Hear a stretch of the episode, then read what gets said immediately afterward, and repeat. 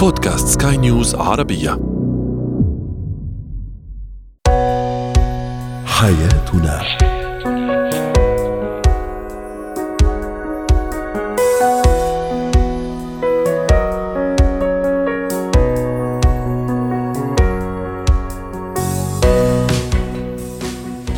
مستمعينا الكرام أهلا بكم معنا إلى حياتنا. فضاؤكم اليومي الذي يعنى بشؤون الأسرة وباقي الشؤون الحياتيه الاخرى والذي يمكنكم الاستماع إليه عبر منصة سكاي نيوز عربيه dot com slash podcast وباقي منصات سكاي نيوز العربيه الأخرى. شاركونا على رقم الواتساب 00971 561 88 6223 معي أنا أمال شاب. اليوم نتحدث عن الحب في الزواج في العلاقة بين الشريكين. هل هو نفسه الحب الذي كان قبل الارتباط في فترة الخطوبة والاستعداد للزواج أم أنه يتغير وأم يأخذ أشكال أخرى أم أن الحب كل الحب هو الذي يأتي بعد الزواج. ما هي ميزات الشخصية القيادية في الطفل أو عند الطفل وكيف أنميها؟ وأخيرا كيف نتحكم في مشاعرنا؟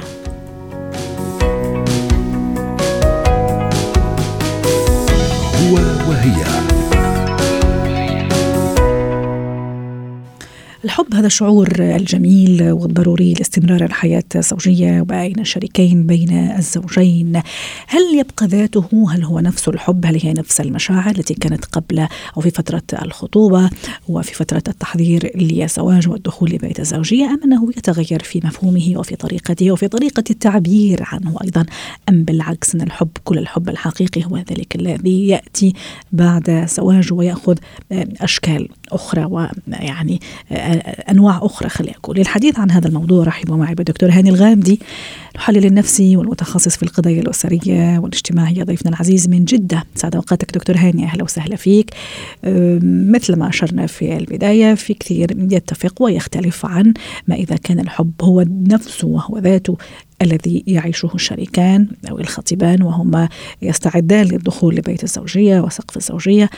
ومن يقول أنه لا قد يختلف في طريقته وفي طريقة حتى التعبير عنه وهناك من يقول بالعكس هو هذا الحب الحقيقي هو الذي يكون فعلا بعد الزواج أهلا وسهلا بك سيدة أمال وبكل المستمعين والمستمعات الأكارم. طبعا لو طرحت سؤالك اليوم كده معلنا أمام الجميع حتلاقي كل الإجابات حتقول لك لا في اختلاف كبير. أي. الاختلاف حيبدأ أكيد لأنه بطبيعة الإنسان إنه كان يسأل عني كثير وكانت تسأل عني كثير في فترة الخطوبة وبعدين تغير علي أو تغيرت علي وما صار يهتم وما صارت تهتم. هي ما جت على هذه امال بس هي فيها أمور نفسية ومشاعرية أخرى أيضا وعقلية لأنه الإنسان لما يكون في البراح يعني يكون كده ما عندوش التزامات. الحب حيكون الحب البمبي الحب الجميل يعني نغازل بعض ونتواصل مع بعض وأنتظر إنها تكون في بيتي.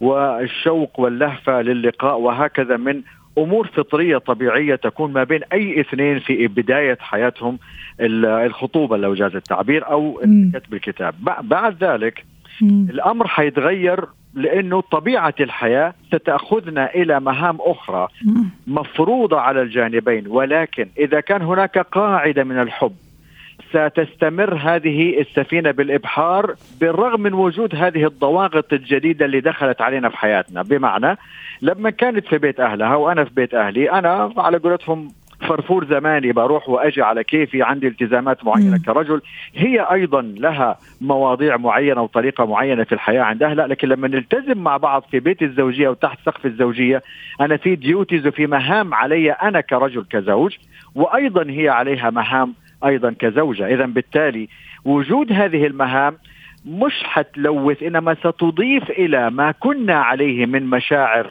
كنا في البراح في الفضاء الجميل بتاع المشاعر. اليوم المفترض إنه أنا ألتفت أيضا إلى مهام أخرى. هنا مربط الفرس. م. البعض يا امال يا أختي إنه لما تجي له هذه المهام يزعل على ذلك الماضي القريب يلي كنا فاضيين وما فيش التزامات وما فيش علي مهام. معليش الوضع بالنسبة للحياة الزوجية هي ليست مجرد علاقة. إنه أنا أمتع حالي وهي تمتع حالها من خلال هذه العلاقة وهذا التواصل وهذا الشغف واللهفة للوجود مع بعضنا البعض. إنما يضاف إليها هذه المهام الحياتية الطبيعية. هنا زي ما قلت مربط الفرس وهنا يبدأ موضوع مدة البوز الزعل. إنه أنا الأمر ما صار مشفي بالنسبة لي فيما يخص المشاعر والغزل والحب والعلاقة الحميمة لا ده في علي مهام أخرى. هنا نجي للأشخاص اللي بيلخبطوا ما بين هذه الكتلة من المشاعر والحب وهذه الكتلة من المهام والديوتيز المفروضة على كلا الطرفين. أي بس في البعض طبعا هذا مش مش رأيي لكن في البعض يقول لك أي نعم أكيد في مهام جديدة وفي مسؤوليات جديدة أيضا وفي معنى آخر كمان للعلاقة أخذت يعني مسار آخر لكن هذا ما يمنع أنه ممكن نعبر عن مشاعرنا. يعني إيش اللي يخلي هذا الشخص اللي كان يعبر ويحكي ويقول أو هذه أيضا السيدة اللي كانت تعبر وتقول وتعمل مجهود يعني بطلت تقول؟ ما هي كان عندها نفس نفس نفس المخزون اللغوي بين قوسين وعنده نفس المخزون اللغوي. إيش اللي خلاها المخزون؟ خلاص فجأة كذا يتراجع أو هذا المجهود كذا فجأة يعني يتراجع أو يندثر حتى. جميل جدا سؤالك يا أمال. لأنه بجهالتي بعدم فهمي لماهية الشراكة في الحياة الزوجية كنت أعتقد إنه العملية بمبي بمبي وإنه خلاص نتغزل في بعض وفقط نتشارك هذا الوقت في من خلال الشغف والمشاعر وإلى آخره. ولكن لما أضيفت المهام لا أنا كده تنكدت. لا أنا مش عايز كده. أنا عايز أشفي الموضوع لعلاقة جميلة. وللأسف هذا ما يحصل في العلاقات الطويلة خارج إطار الزوجية. ليش؟ لأنه كل واحد شايل مسؤوليته بحاله ويصفي أنا وهي فقط على العلاقة ما بين الشغف والحب والغزل وإلى آخره. لذلك أحسنت يا أمال لما قلتي إنه هو نفس المخزون ولكن أنا ما عندي الرغبة إنه أعبر عن هذا المخزون ليش؟ لأنه أضيفت إلي مهام فنكدت علي الجو البمبي بتاعي اللي كنت بحلم به وهذا يدلل أن هناك جهالة في فهم ماهية الشراكة في بيت الزوجية آه. أو الحياة الزوجية. وكمان في ممكن عند البعض يعني عدم معرفة زي ما تفضلت إنه الحياة الزوجية يعني مش كلها ورود ومش كلها كلام جميل، يعني في شوية يعني عدم وجود بالانس أو أو توازن بين الحقيقة وسقف التوقعات اللي ممكن الواحد يعمله قبل الارتباط ويظل يعني معتقد أنه فعلا هذا الحياة الوردية وهذا الكلام الجميل هو اللي لازم يستمر حتى في وجود ممكن مسؤوليات وفي يعني أولاد وأشياء أخرى يعني مفروضة علينا بعد الحياة أو بعد الارتباط الفعلي يعني. يا سلام شرحتيها يا أمال بإيجاز جميل جدا لأنه في الآخر الحكاية مش حكاية الحكاية الطبيعية في الحياة. إنه أنا عندي مهام وعندي أمور معينة ستضاف إلي لأنه أنا حقود سفينة مع إنسانة يدها بيدي. وليس زي ما تفضلتي وقلت إنه بس فقط على موضوع غزل وحب ووردة حمراء و... لا لا معليش. فالبعض بجهالته لا هو عايز هذا هذا العهد القديم اللي كنا على بداياتنا فيه الشغف والحب والروحة والجية والكلام الجميل والأمور اللي كانت مصفايه فقط على مشاعر وشغف وحنين وإلى آخره. فيخلط ما بين المفهوم العام الخاص أو عفوا المفهوم الخاص بالمهام في حياة الزوجية. وهنا يأتي عملية يا أمال ولو نلاحظ إنه تنزع المودة والرحمة. ليش؟ لأنه أنا زعلان أنا مش راضي على ال process اللي حاصل. أنا مش مش مقتنع بأنه م. الأمر فيه مهام. لا لا أنا عايز بس علاقة وحب وشغف وغزل وعلاقة حميمة وبس لأني أنا جاهل لماهية الأدوار المناطة بي أنا كزوج أو هي أيضا في بعض البنات وبعض السيدات. للأسف تدخل ما زالت تبغى تروح وتخرج وتروح مع صديقاتها وصاحباتها وتزور مامتها وتبات عندهم ثلاث أربع أيام. ما علي يا بنتي. انت الآن عندك مهام مختلفة وعندك حياة وسفينة يجب أن تبحري فيها مع هذا الشريك وليس أن تبقي على ذيول ما قد تعودت عليه في بيت أهلك أو هو أيضا قد يكون جاهل في هذه الناحية وأيضا تجد أن اهتمامه ما زال قائم مع بيت أهله وبالتالي للأسف هذه السفينة ستتلاطمها الأمواج لأنه ما في قائد حقيقي ويدي بيدها عشان نبحر في بحرنا الخاص بنا نحن. وبالتالي أنا ما زلت أتبع لي العهد القديم عند أهلي وهي تتبع العهد القديم عند وبالتالي لن نلتقي على المفهوم الأساسي لإدارة مواقفنا الحياتية ضمن مفهوم الحياة الزوجية. شكرا لك دكتور هاني الغامدي سعدتنا اليوم ضيفنا العزيز من جدة المحلل النفسي والمتخصص في القضايا الأسرية والاجتماعية. زينة اليوم نتعرف على ميزات القيادة عند الأطفال والصفات القيادية عند الطفل كيف أكتشفها؟ إذا هي موجودة ثم أغرسها إذا لم تكن موجودة عند طفلي وهل ممكن أن أغرسها وأعلمها لطفلي؟ للحديث عن هذا الموضوع رحبوا معي بسهى الخميسة الباحثة النفسية ضيفة عزيزة من دبي. سعد أوقاتك أستاذة سهى ماذا يعني صفات قيادية أو ميزات قيادية موجودة عند الطفل؟ كيف أكتشفها؟ يسعد مساكم جميعا أهلا وسهلا. شوفي أول شيء بدنا نسأل نفسنا وكل المستمعين يسألوا حالهم شو يعني قائد؟ شو يعني قائد بالنسبة لك؟ من هو القائد؟ القائد هو إنسان مؤمن بفكر أو موهبة معينة ولها نفع عليه وعلى الآخرين. هاي رقم واحد، رقم اثنين لديه القدرة على نقل هذا الإلهام لكل من حوله، هذا هو القائد. جميل رائع. أوكي؟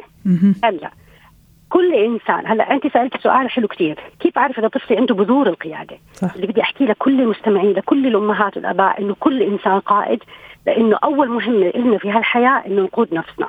اكون أنا قائدة قصدك كل شخص قائد بالفطرة صح؟ هذا اللي تقصدينه excellent 100% جميعنا لدينا بذور القيادة وأولها إني أنا أقود نفسي وما أكون تابع. okay؟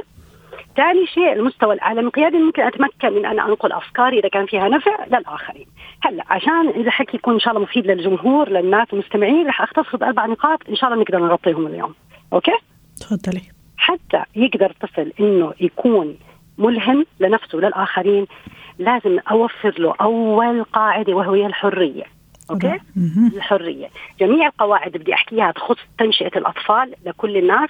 لازم تعرف إنها مشروطة بشرط واحد فقط وهي البيئة الآمنة. يعني أنا كأهل دوري هو توفير البيئة الآمنة عشان أطبق هاي القواعد.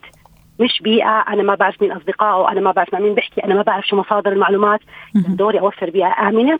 فيها بعطيه الحرية. حرية اختيار الأمور اللي هو بحبها. حتى لو بدت بالنسبة لي أمور بسيطة لا ليس لها معنى. أي. اللي دائما بحكيه بالنسبة لبذور مواهب الأطفال إنها بتشبه بذور الثمار. يعني إذا تطلع على بذرة التفاح هي ما بتشبه ثمرة التفاح. صح. إذا شفتيها ما لها دخل.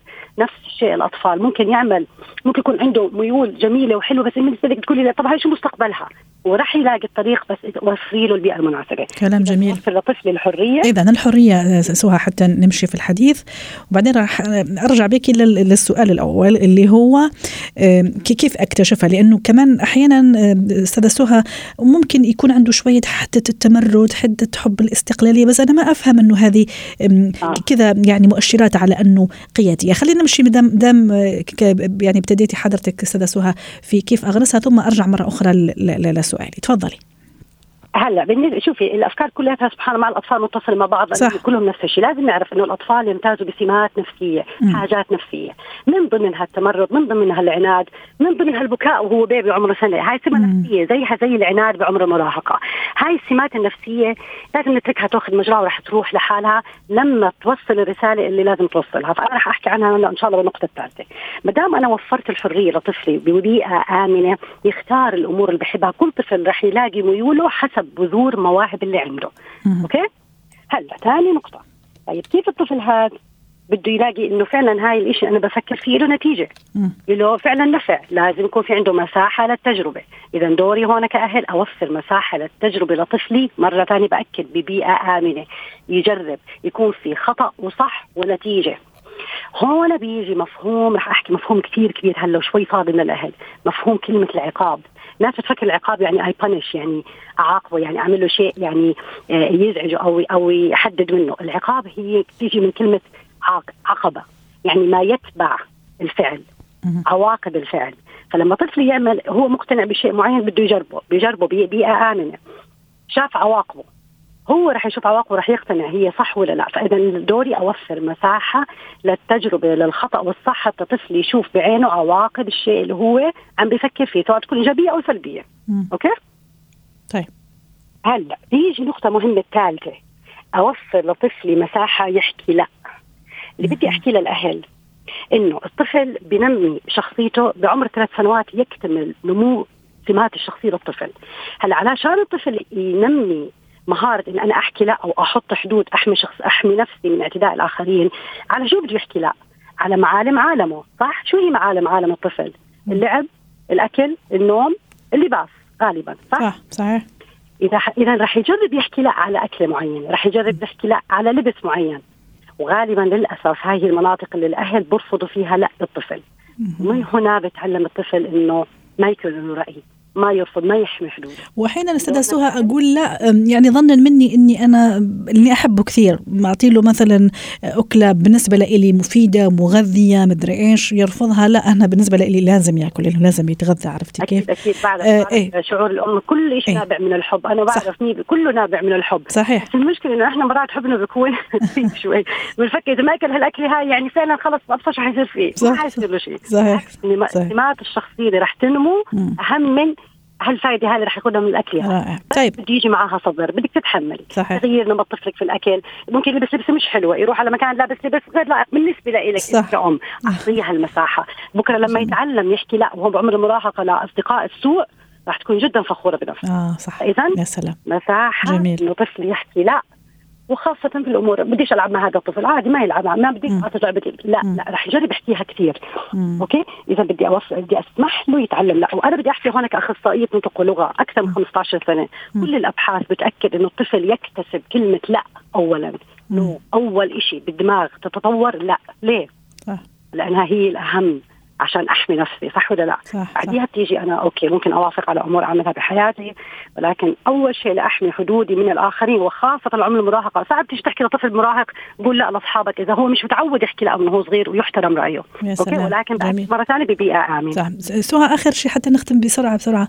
كيف أكتشف؟ مثل ما قلنا أحيانا أشوف في حتى التمرد هذا تزعجني حتى استقلالية بده يعمل أشياء ممكن بالنسبة لي لا خطيرة عليه على صحته على ممكن يأذي نفسه. كيف أعرف؟ لا إنه هذا ترى ابني عنده صفات قيادية. باختصار لو سمحتي. شوفي جواب على سؤالك هي النقطة الرابعة وهي التواصل الفعال.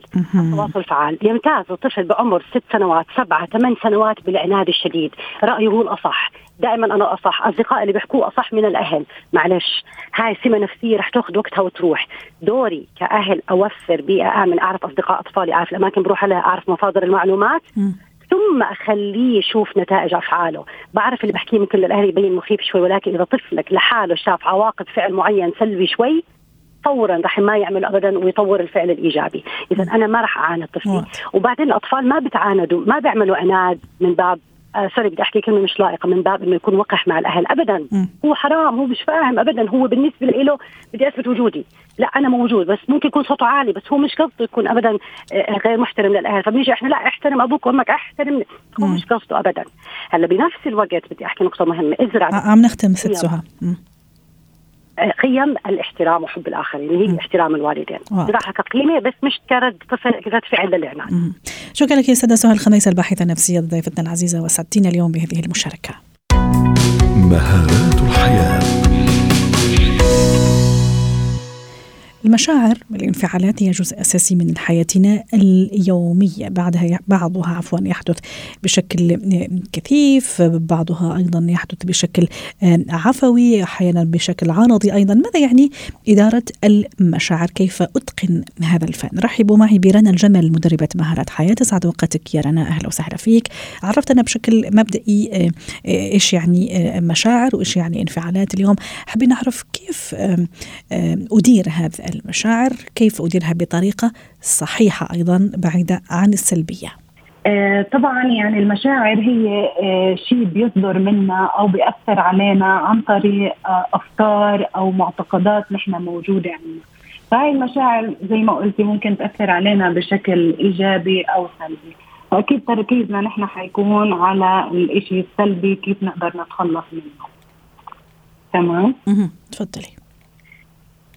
هلا آه أنا دائما بقول إنه كثير مهم آه نفهم إنه نحن هاي المشاعر السلبية كيف بتأثر علينا لأنه هي ما بتأثر علينا بس من ناحية نفسية ولكن جسدية كمان نحن لما آه بتكون عندنا مشاعر سلبية اللي هي آه عادة بتكون نتيجة الزعل أو القلق أو التوتر آه بتأثر على صحتنا الجسدية بكثير نواحي.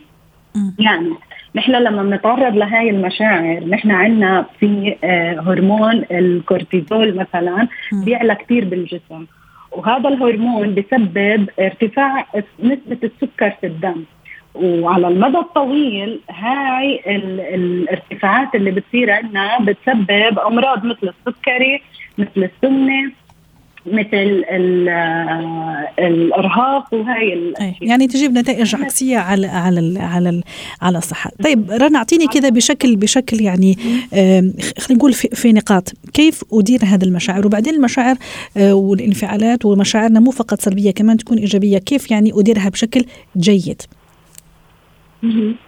طيب تفضل هلا عادة نحن هلا عادة نحن بدنا نشوف من وين هاي المشاعر عم تيجي عندنا حتى نقدر نحن نحل هذا. يعني ألاحظها وأراقبها يعني. آه. جميل. بالضبط. هلا هي الإشي ال ال آه يعني ال الشائع اجمالا اللي بتسبب لنا هاي المشاعر هي يا إما علاقاتنا لما تكون لما يكون فيها مشاكل أو العجلة بالحي... بالحياة اللي بنتعرض لها أو ضغط الشغل أو تعدد المهام اللي هو multitasking فهاي اجمالا هي أكبر مسببات لمشاعرنا السلبية. هلأ نحن في آه في شيء بسموه عجلة الحياة أو wheel of life اللي هي ثمان نواحي الحياة اللي هي أساسية عند تقريبا كل بني آدم. اللي هي نحن بنقسمها آه، لا الحياة المهنية للحياه المالية العائلية الاجتماعية والصحية والنفسية والروحانية والتطوير الذاتي. هلأ إحنا شو بصير معنا؟ إذا عندنا في خلل بوحدة من هاي آه، النواحي بتسبب لنا مشاعر آه، ممكن سلبية. فنحن بدنا دائما نشوف وين إحنا عم بنواجه مشكلة وين الخلل وين عدم التوازن لحتى نقدر نوصل لحل. هلأ طبعا في أشياء نحن نقدر آه، نستخدمها. مثل ماذا؟ أعطيني إياها في نقاط استاذه رنا Okay. أي. يعني في في أشياء بتتطلب منا شغل على هاي عجلة الحياة ال wheel of life اللي م. سميناه النواحي كلها اللي سميناهم. ناخذ actions معينة. بكل ناحية إحنا بنشعر فيها إنه عندنا نقص فيها. هلأ في خطوات ثانية اللي هي لحظية اللي هي مواقف ممكن نحن بنتعرض لها بشكل يومي. ممكن بالشغل نتعرض لموقف معين أو بالبيت مع الزوج مع الزوجه مع الأطفال أو كذا. هون نحن بنقدر آه، مثلا نستخدم تمارين التنفس. تمارين التنفس كثير بتساعدنا على إنه نحن نهدي من أعصابنا أو نخفف من مشاعرنا السلبية الكتابة أيضا البعض يلجأ للكتابة أيضا كطريقة من طرق التنفيس. أحيانا البعض يلجأ لليوغا مثلا بعض آخر يرجع صحيح. للموسيقى كمان. يعني هون الواحد يكتشف ربما أشياء اللي تشكل بالنسبة له متنفس وبالتالي يستفيد منها. صحيح. هلا أنا ليش ركزت على آه، موضوع التنفس؟ لأنه نحن لما بيكون عندنا مشاعر سلبية أو مشاعر إيجابية نحن دماغنا بيكون مشغول بفكرة معينة. هلأ الدماغ ما بيقدر يفكر بنفس اللحظة بشغلتين مع بعض. فليش بيلجأوا للتنفس؟ لأنه إحنا وعم نتنفس عن قصد. إحنا بنكون مركزين تفكيرنا بنقطة معينة اللي هي التنفس. أي ونشتت الفكرة الأخرى ربما الفكرة السلبية وبالتالي يعني هذا راح تخليني كمان يعني أدير وأتحكم في هذه الانفعالات والمشاعر. شكرا لك رنا الجمل ضيفتنا العزيزة مدربة مهارات حياة وأتمنى لك أوقات سعيدة.